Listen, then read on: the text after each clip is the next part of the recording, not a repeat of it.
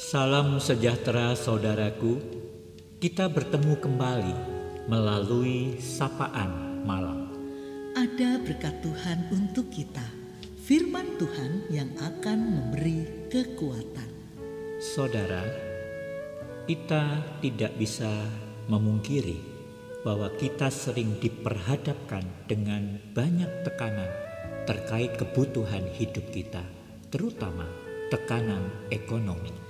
Di malam ini, firman Tuhan, Daniel 6 ayat 14 dan 17 hendak menyapa kita. Lalu kata mereka kepada raja, Daniel salah seorang buangan dari Yehuda tidak mengindahkan tuanku ya raja dan tidak mengindahkan larangan yang tuanku keluarkan tetapi tiga kali sehari ia mengucapkan doanya. Sesudah itu raja memberi perintah lalu diambillah Daniel dan dilemparkan ke dalam gua singa. Berbicaralah raja kepada Daniel Allahmu yang kau sembah dengan tekun dialah kiranya yang melepaskan engkau. Saudaraku, tekanan ekonomi, takut kehilangan jabatan, sering menjadi penyebab seseorang jatuh dalam pengambilan keputusan yang salah. Nasib sebagai bawahan juga sering dimanfaatkan atasannya dan terpaksa ikut terperosok dalam masalah yang membuatnya kehilangan sesuatu karena harus menjadi terpidana dan seterusnya. Bagaimana kita bisa bertahan dalam hidup benar kala mana dipaksa untuk melakukan sesuatu hal yang salah? Saudara, tokoh Daniel adalah seorang Ibrani yang ulet dalam kerja, pandai, dan karena itu dia diberi kepercayaan oleh Raja Babel yaitu Raja Darius. Maka muncullah kelompok iri hati yang berhasil mempengaruhi raja untuk mengeluarkan larangan ibadah kepada siapa pun kecuali menyembah raja. Daniel tentu saja menghadapi masalah yang besar ketika ia didapati tetap hanya menyembah Allah saja. Namun apakah masalah yang membahayakan nyawanya itu membuat Daniel meninggalkan Tuhan? Apakah Daniel akan meninggalkan Tuhan demi menyelamatkan masa depan dan nyawanya. Dalam firman Tuhan, setelah didengar Daniel bahwa surat perintah itu telah dibuat, tiga kali sehari Daniel berlutut berdoa serta memuji Allah. Daniel adalah contoh umat yang memiliki integritas, yang ia imani, ia lakukan. Teguh memegang komitmennya pada Tuhan semua desakan dan paksaan ia tampik. Daniel tidak dipermalukan oleh Tuhan karena kasih dan kesetiaan Tuhan. Sebagai seorang pegawai istana, tentu ia harus mengikuti aturan main. Ia mengikuti aturan dengan sangat baik, namun semua bukan tanpa batas. Daniel memiliki prinsip dan integritas bahwa ia ikut arus tetapi ia tahu ada batasannya. Daniel ada inspirasi kita. Ia seorang yang berani berkata tidak. Prinsip baginya, jika perintah harus meninggalkan Allah Yahweh, maka dia mau mengatakan saya tidak akan, saya tidak bisa.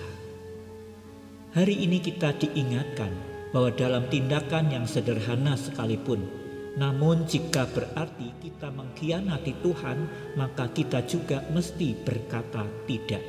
Mari kita mengenal Tuhan melalui kisah Daniel. Sebab Tuhan sangat bisa diandalkan. Kita tidak perlu ragu untuk kompromi atau no kompromi. Waspadai jika ada suatu hal yang menggoda kita, terasa sebagai kesempatan. Kapan lagi kalau tidak? Hati-hati ketika godaan yang menarik itu adalah jalan mudah untuk meraih sukses, meraih kesembuhan, atau apa pun juga.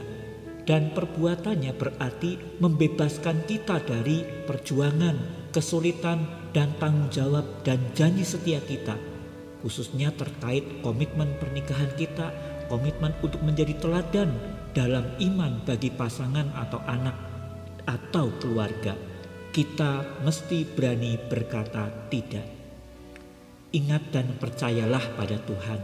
Tuhan itu adil dan setia. Sebab itu dalam kekurangan jangan mengandalkan diri sendiri. Tunggu waktu Tuhan dengan sabar dan setia.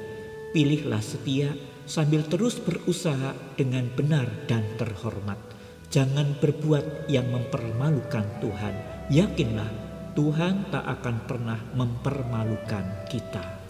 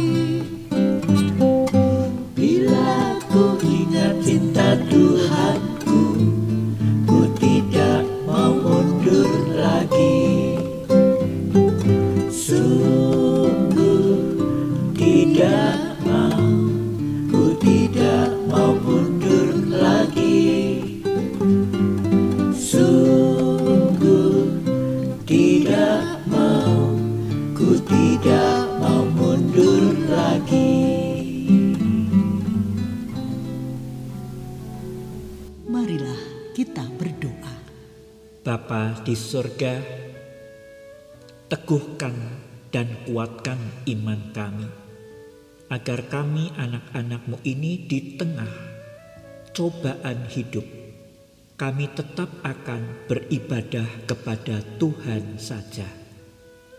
Tolong kami di dalam perjuangan yang tidak mudah.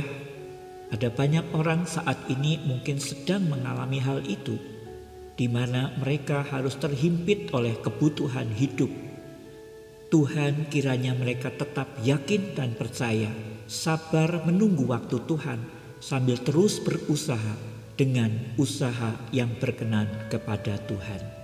Biarlah kami diyakinkan Tuhan bahwa kami tidak akan pernah dipermalukan oleh keadaan ini karena Tuhan setia.